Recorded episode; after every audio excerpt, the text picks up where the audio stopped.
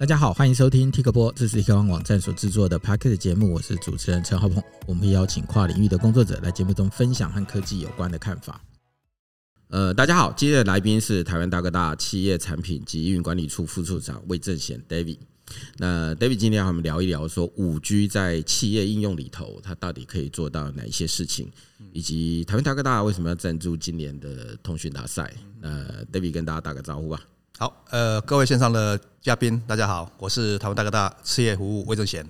对，那一般人其实谈到这种电信商啊、电信营运商，比较熟悉就是一般人手机里头装那个 SIM 卡啦。对，那以前的 SIM 卡拿来打电话，那现在基本上就是拿来 5G 吃到饱，基本上就是台湾人对很迷信吃到饱。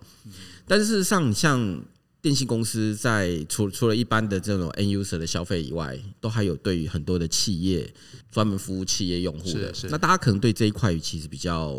陌生一点。对。那 David 能不能跟我们谈一下，就是说，那台湾大哥大的企业服务，它都在对企业做哪一些的服务？那对这些企业，它可以提供什么样的一个价值？其实，台湾大哥大企业服务，我们早在6年前的启动了数位转型。那从一开始，过去大家耳熟能详的，不管行动网络的服务、固网的服务，其实慢慢我们转入到所谓的资通讯整合这一块领域，以及后来的物联网到云端服务，到去年的2年前的 5G 上市之后的一个 5G 的解决方案，以及到今年的 AI 的一个解决方案，都是我们台湾大哥大企业服务所能够提供给企业的一些服务。所以我们已经不再是一个传统的纯电信服务的一个公司，我们慢慢转型成一个科技服务的一个公司，来协助我们的企业客户呢一起跟我们做转型。对，因为最大的优势就是无所不在的行动网络啊。对对对对对。那如果你刚讲说6年前的话，那大概就是在 4G 的时代就已经开始有做这样子的一个规划跟转型了。对对，那时候就已经开始切入了资通讯整个这一块。那 5G 大概开台到现在差不多大概三年的时间吧。对。那对于企业用户来说，在 5G 的这个环境里头，他们都拿来做什么样的一个应用，或者是有没有一些比较成功的应用案例啊？因为以前大家每次谈到 5G 的时候，我们那时候媒体也最喜欢写就是少了杀手级的应用。对。然后大家每年的这个通讯大赛也都不断的在讨论说 5G 到底能拿来干嘛 5G 到底能拿来干嘛。那在你们自己实际的范围里头，你们已经看到什么样子的发展重点吗？或者是什么成功案例？从 5G 的技术的角度来看的话，它有3大特性嘛，那个大频宽、低延迟跟广连接。其实这个特性是非常适合做物联网的一个应用。OK， 所以我们都知道，5G 它可能除了 consumer 的市场之外，其实大家很关注的是在企业端的一个应用。那如果从产业的需求来看的话，以我们的经验，大概制造业是应用是最多的，大概将近快占1半的一个比重。那其次呢，就是包括智慧仓储零售、智慧展演或者智慧医疗，大概这几个产业领域的一个应用相关。那如果是从应用的角度来看的话，其实大概第一名会是比较是 AGV AMR 应用。这种移动性的一个所谓的自主性的一个搬运车 ，OK。那第二个部分呢，会是在 AR 巡检或 AI 的一个巡检部分，工厂里面的巡检。第3个部分大概是会是在AOI， 就是所谓的AI 的一个影像的一个侦测跟所谓的一个辨识，这一块的一个应用，来解决那个所谓的良率的这个评检的一个部分。这大概是我们的经验3大的，从应用角度来看的话，是前3名的应用。那刚刚讲的，包括在展演部分的话，有像所谓的 3D 回放啊、XR 的应用啊、等等，这些是在比较属于展场的部分。所以你刚讲的那些东西，都是现在已经可以看得到的实际应用的一个范例了。譬如说自主的检测车啊，是的，是的，都已经是实际在应用。对对。那当然，从网络的角度来看的话，通常我们会碰到客户第一个询问的问题啦，我现在用 WiFi 的环境也是跑得好好的，那为什么要 5G？ 对对。那其实有一个经验可以跟大家分享啊，我们实际的案例里面，实际有 commercial 导入的，我们去量测用 5G 的网络跟 WiFi 网络，其实还是很大的差别的，包括网络的可靠性，它的稳定性还是比较好的。你说 5G 比 WiFi 来得好？肯定的，肯定的。那这是在稳定度部分，那这个蛮重要的，因为在智慧制造里面，它很多的应用都是非常 critical 的。所以不能有任何的一个断线，或是任何的一个outage 的这个部分。所以在 5G 的表现是相对比 WiFi 来稳定的多，而且可靠的多，这是第一个部分。第二个部分呢，像刚才我们提到的，不管 AGV、AMR 它都是比较移动性的，或是 AI 巡检都是人移动性的。这种移动性的时候呢，在 WiFi 部分都比较 handover 能力就比较差。那 4G 也好 5G 也好都是比较属于可以 handover 的，可以移动的，它可以跨不同的基地台。Okay， 所以在这方面的表现它是比较好的。Okay， 那在其次的就所谓的干扰部分，我们都知道 WiFi 是 license ban 嘛，所以很容易受到干扰，那一干扰可能就会产生一些传输上的一些问题，那导致这个 application 就没办法继续延续下去，就会产生一些问题跑出来。所以我们以实际的案例来看的话，确实 5G 会表现的比 WiFi 好很多。好很多，尤其这种比较 mission critical 的一个应用呢，更是需要这种稳定的网络来做传输。可是像一般企业，如果他想要这样子去导入的话，他导入的成本会高吗？导入看它的区域性了，因为你 WiFi 要布到整个工厂，说实在 也是很大一笔钱。okay， 对，反而是5G 的无线的话，它的穿透力以及它的一个 coverage 会更大，相对的基地台数就少很多。OK， 所以这要看你的一个导入区型的一个广度。那主持人，你刚才问到一个很重要的问题，就是所谓的 ROI 部分。当然企业一定很在乎说，那我导入这样的应用，布建这样的网络，它的投报率怎么样？从我们的经验来看的话，就是说，你一个智慧工厂这么大的一个范围，你布建的这样的一个 coverage， 如果说你只导入一种应用，比如说就10台 AMR 车子在跑。那你可能会觉得说，那我这10台 AMR 车子布一个网路，换掉一个系统，一定不划算嘛？你除以10，大概每台 cover 要 cover 的建置成本就很高。但是5G 的 cover 底下，它有一个特性是广连接大频宽嘛，所以当你的应用数多的时候，比如一个工厂里面，你可能会有 AMR 车子在跑，你可能有 AI 巡检的人在做巡检，你可能有生产线上面的一些 AOI 的一个所谓的品质检测的一个应用在跑，甚至很多机台上面的机联网全部要收集到后端的一个主机上面去做这样的一个管理上的一个 dashboard 的这样的一个控管，这么多的 sensor， 这么多的 device 要全部连到这个网络上面去，这个网络的一个容量跟它的capacity 就必须要足够。那如果你的应用是多的时候呢，其实你除下来的话，其实它的单位的一个成本呢就可以大幅下降。所以这是一个很重要的一个问题。所以像你们现在服务的或辅导的这个企业，它的厂区大概都是多大的范围？其实都不小，对对对。那其实一般的高科技制造业还好，因为比较难度比较高的是跨楼层了，因为它都会好几个楼层。那范围比较大的就是比较像是所谓的那种传统的重工业，比如像石化啦，像我们六轻很大一个区域，像石化业就比较广，腹地比较广泛的。那一般的话，像传统制造业的话，大概其实覆盖都还好，像我们的经验，一个楼层大概2个比较大型的基地台就可以 cover 了。像你刚提到的是说，很多已经是在一个比较封闭的一个厂区里头，它的不管是它的智慧移动啊，或智慧检测这件事情。那之前 5G 在发展的时候，其实车联网也是常常被拿出来讨论的一个话题，因为 5G 移动的特性吧，然后包括它低延迟这件事情。那交通工具上会变得好像还蛮适合拿来应用。那事实上，台湾也有几个这种场域在测试这种无人车啊，自己侦测自己跑。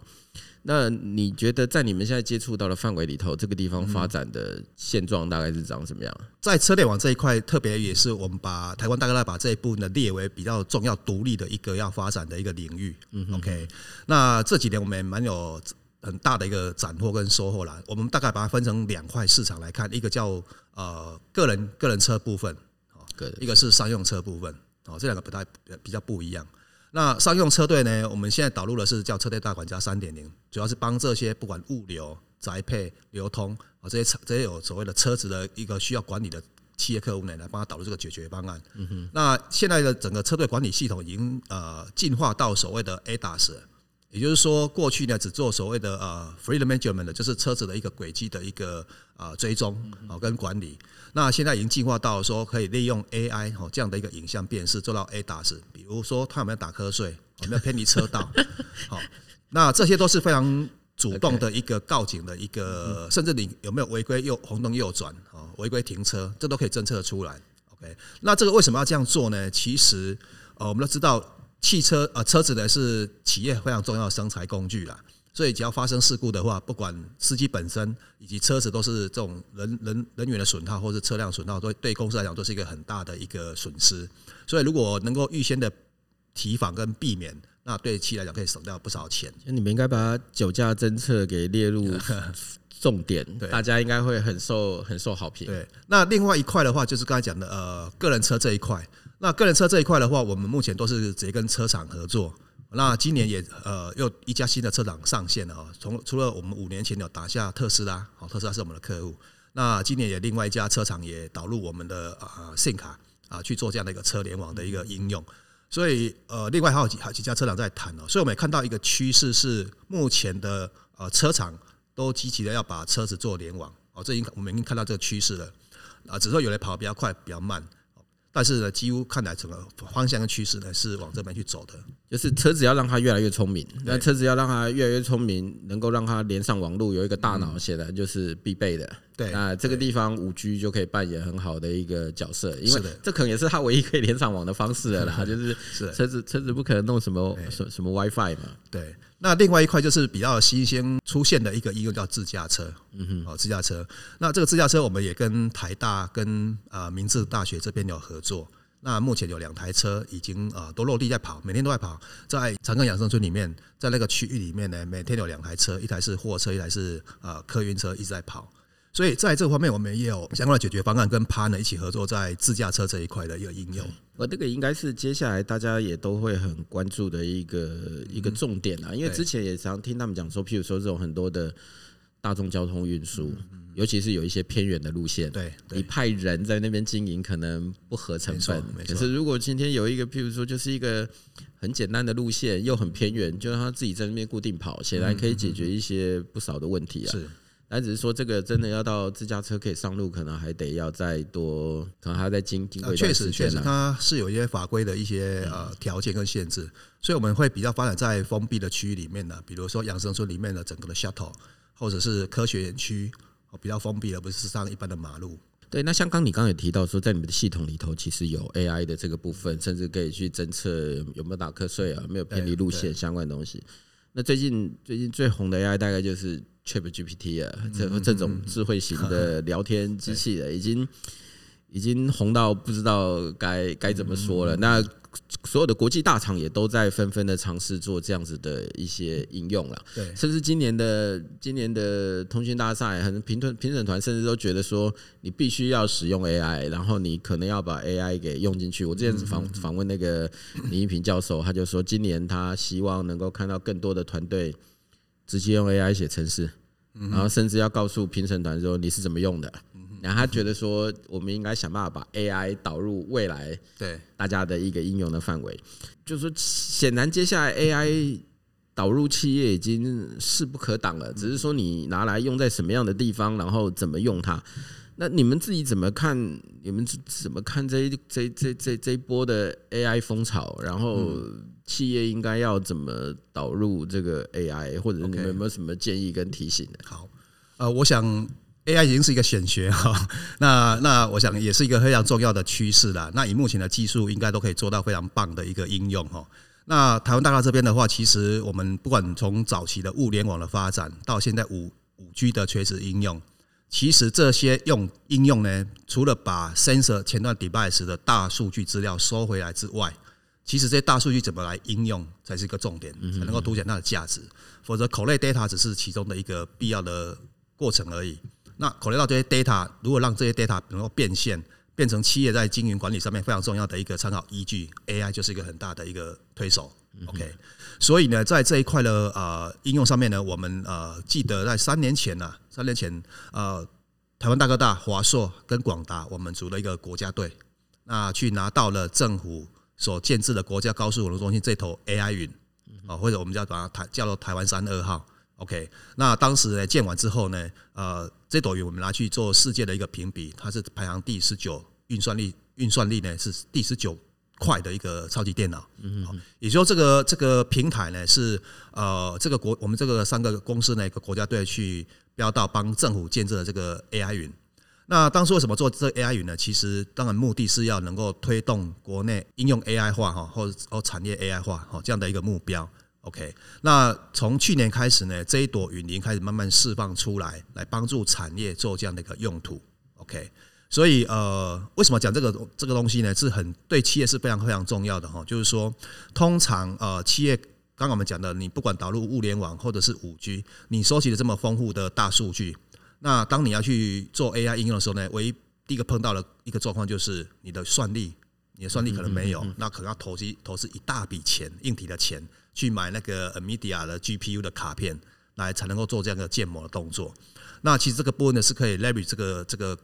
云上面的一个 resources 呢，来做到这个应用的哦。所以这个可以帮助企业，如果想要做 AI 的话，这个资源是可以来好好的来运用，来帮助这个企业在导入 AI 化过程里面的算力的一个需求。就是平常各个企业可能收集了很多的 raw data， 对，但是如果你没有办法去做分析或应用，这些资料在那边其实就没什么用，没错。但是如果每个人都要去建造一个 AI 运算平台或分析平台，那大概也就是花费很大，但是可能效果不彰。对，所以现在其实很多，其实大家也其实都在导入一些云端平台啦，就是只要能够做到。治安上的安全，我想大家其实应该选择应用的应该会比较多一点吧。自己关自己在那边盖半天，没错没错。你还需要很多的硬体，需要很多的人才，你才能够去建制这样一套系统。所以刚好再补充说明一下，就刚才讲到治安哦，因为这朵云是 build 在国家高速网络中心里面，所以它的治安也是经过认证的，所以这方面的一个安全性是不容置疑的哈。那刚刚提到企业要导入 AI， 除了算力是最基本的一个投资之外，可以 leverage 刚才我讲的这朵云的一个资源来使用。另外，企业在导入的时候呢，依照我们的经验，有几个可以跟大家分享啊。第一个，你一定要先明确确定你的问题要解决的问题，或者说你的目的是什么，这要非常明确。否则通常呢，不明确的话，你手上一大堆资料，根本不晓得资料到底有没有用。就不知道你要干嘛，对，什么都往里头灌。所以什么样的问题跟要达到什么目的，这个要定义好，要很明确，这样才能够比较清楚知道说你手上的资源这边是不是够可以做到这样的程度。第二个呢，不用太贪心，先一步一步来解决基本的问题，再扩大。我们刚谈的 AI， 你看哦。你看我刚刚谈的是 ChatGPT， 那个是大家都很熟悉的，反正就是聊天智慧型对话机器人。可是你刚刚谈的这些 AI， 其实它的范围其实是很大的，不是只是纯粹一个聊天机器人而已。是，它其实要做很多的分析运算，或者是其实大家现在知道的 AI 也不是就只是因为 ChatGPT 可能就只是因为一般人接触得到，它可能比较熟悉了。但事实上，在很多各行各业的领域里头，拿来去做应用的东西其实非常多，包括拿它来设计 IC 啊，寻找新的药物啊，或者是各式各样。没错。那你刚刚谈论的其实是更商业应用的 AI 的一个部分。是。对，那企业转型其实除了 AI， 其实 ESG 也是这2-3年的显学了，而且显然不只是显学啦，因为接下来如果你不做，你的后果应该还会蛮惨的，因为接下来就要开始进入碳交易、碳排放的这些年代了，对不对？那像高雄都要建立那个碳权交易的一个中心了。那关于在 ESG 这个部分，有没有可以跟大家分享的？ESG 这个题目也是。这1-2年来很夯的一个题目了哈，那通讯大赛也都一直拿它当主题，但是只是那个评审讲说，去年完全没有看到有人在节能减碳提出任何的方案来，所以他今年呼吁大家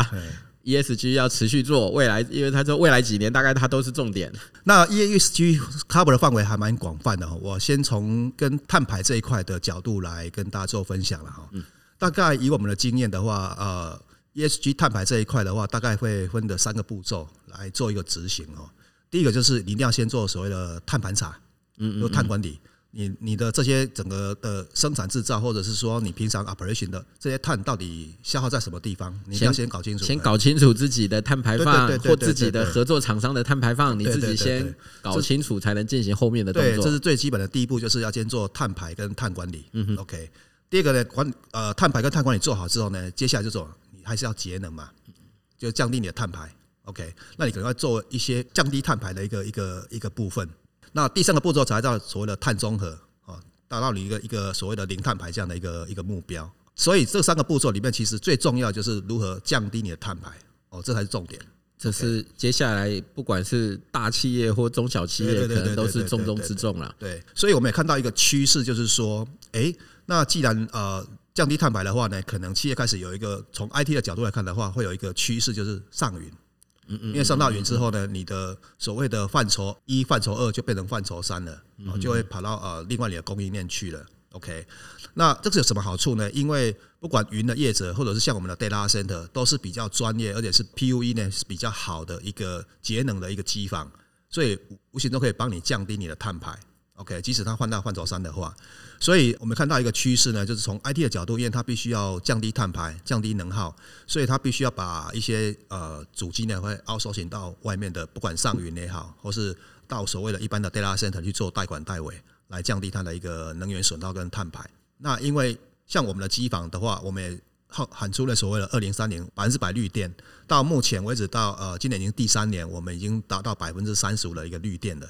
OK， 所以对 data center 业者或云业者来讲，其实像 Google 也是啊 ，Google 的云已经 100% 都是绿电的。OK， 所以这部分呢可以帮助企业呢，从 IT 的角度的话，可以帮助它快速的降低碳排，节省能源。所以你的意思说，如果今天我选择类似像用云端服务平台，其实某种程度上也可以减少自己的。算在自己企业里头的碳排放，那这个对自己的 ESG 其实是有帮助的。是的，因为之前我有采访过一些其他的行业的，那就是说现在那个有些中小企业你要去申请贷款，如果你的那个碳排放做的不太好，那个银行连贷款给你的金额跟意愿都会降低，所以不是因为中小企业这件事情就跟你没有什么关系。对。那回到就说，像通讯大赛今年已经其实也第21年了，那我们其实也之前也跟他们合作很多年，也都会有做一些采访。那当然去年 ESG 是直接被拿出来当主题啊，那今年其实又把 AI 给放进去了。那评审是直接讲说 ESG 还是持续做了，找不到题目你就往 ESG 里头找，题目很多，把 AI 加进去，你的分数可能就会越来越高了。对。那台湾大哥大为什么要赞助今年的通讯大赛？如同刚我们讲的，其实这个通讯大赛已经举办21年，今年第21年了。其实每一年办得越来越盛大，表示说这个平台是被很多受到认可。对，那我觉得与其他说是一个大赛活动，倒不如说它是一个很好的一个平台。一个平台，什么平台呢？它结合了产官学研在这个里面互相媒介的一个平台。OK。比如我刚才讲的，不管物联网、AI 或者是 5G 垂直应用，都不是一家业者就可以独立完成的。所以刚提的那些解决方案，其实我们有非常大的一个生态圈伙伴，比如像 5G， 我们就有将近200多家的生态圈伙伴一起来合作。OK， 所以现在是一个打群架的一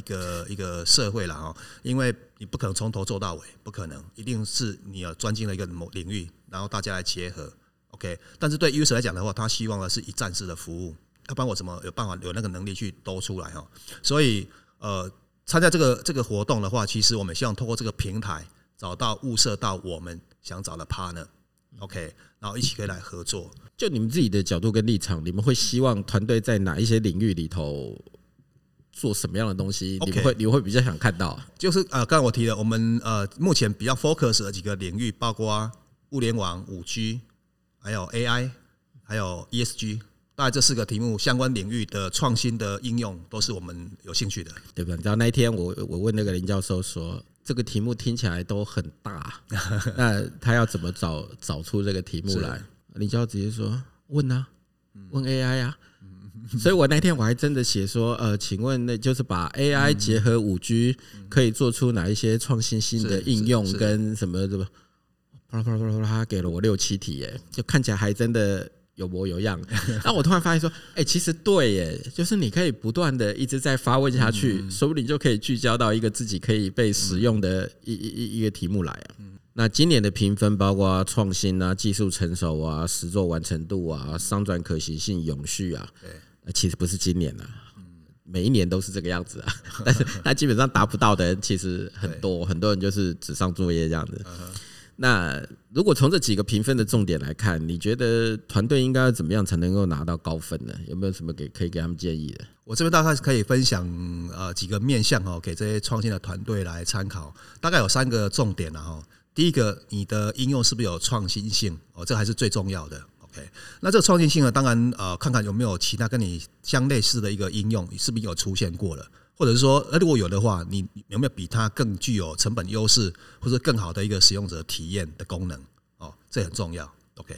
第二个呢，有了这样的一个创新性之外，它能不能被商品化？哦，被商品化，所谓商品化就是说，能不能符合市场消费者的需求？哦，这很重要。那如果说有经过一个案例的一个实际的一个验证，哦，那更棒，那可能离成功就比较机会又更大了。OK， 那第三个还是很重要，就是说，如果要得到一个实际的验证，是符合消费者的需求的话，那最后一个步骤就是，那能不能被量产？哦，量产是很重要的。你的生产成本是否被控制的？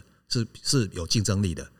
所以这三个面向的一个规划呢，是蛮重要的啦，而且是等于是你未来要能够实际商转永续性、持续性的一个非常重要的面向的一个考量。就是你做出来的一个东西，要真的能够被拿去用，不能只是自己在那个实验室里头做出一个 prototype 来，然后呢，根本就不符合实际应用的那个场景。对，所以等于说你也是建议他们，就是说，如果你真的要开发这样的一个作品、一个产品出来，最好能够去跟那个该领域的人实际的聊聊看，这个东西在他们的那个领域里头，它实际应用的场景到底是什么样子？没错，不要自己凭空想象，可能会比较容易做出一个符合市场需求的东西出来。没错。那在这个过程当中，台湾大哥大可以提供这些创业团队什么样的一个协助跟发展？刚刚我们也提了说，我们为什么要赞助这个通讯大赛嘛？我们希望透过这个平台找到我们希望能够志同道合的一个 partner。好，我刚刚讲了几个领域，不管5G、物联网、AI、ESG 相关领域的创新的应用，都是我们有兴趣的。那如果有适合的团队的话，其实台哥大这边选定之后呢，我们可以提供一些他在发展上面的一些帮助啦，哦，比如说可以跟我们的平台做结合，比如跟 5G 的平台，像 CMP、OTA， 甚至一线的平台做结合，让它的产品呢做得更棒、更完整、更成熟。OK， 这是我们可以协助在技术上面的，或者在开发上面所需要的一些 support。OK， 那第二个部分呢，会比较是属于 go to market， 就是说，如果你的东西做出来了，那未来总要去进到市场里面去销售嘛。那这部分台哥大也是会跟合作伙伴呢，我们一起来做这个 go to market 的一个推广。哦，因为台湾大哥大目前手上也有几万家企业客户，那我们全省都有直销业务呢，在这个 channel 呢，在做这个跟客户的一个关系跟销售，所以这部分呢，是我们也可以帮助我们的 partner 在你的 solution 如何推广到企业端，那我们可以一起来合作，那不管在行销或是业务销售部分，都可以来帮助我们的这个 partner。所以其实企业端也非常需要找到高手了，对，来做出符合市场定位或者解决现有问题的这种作品来，没错，对，所以我们今天也非常鼓励那个去年、前年、大前年都没有得奖的，可以回来继续把自己的作品持续的补强跟完整，尤其现在还有那个像台湾大家这样的企业会愿意提供大家更多的一个协助。对，好，那 David 最后还有没有要跟参赛团队讲什么？如同刚刚跟大家分享的台湾大哥大企业服务呢，我们非常琢磨在5G、物联网、AI 跟 ESG 相关领域的一个发展。那我们也 build 了非常多合作伙伴的一个生态圈，所以我们很希望透过这次的通讯大赛呢，能够找到更多的一个合作伙伴。所以呢，我们到时候呢会提供我们的一些包括技术的资源、行销的资源，大家一起来努力来 go to market。我想通讯大赛呢是一个非常好的一个平台。那这边呢集合了非常多创新的一个伙伴，也非常多的一个厂商在这里面，所以如果你真的有创新的一个应用，不用客气，赶快填好这个申请书呢，来报名通讯大赛的一个活动。好了，我们就谢谢 David 今天接受我们的访问。好，谢谢大家今天的收听，谢谢，拜拜。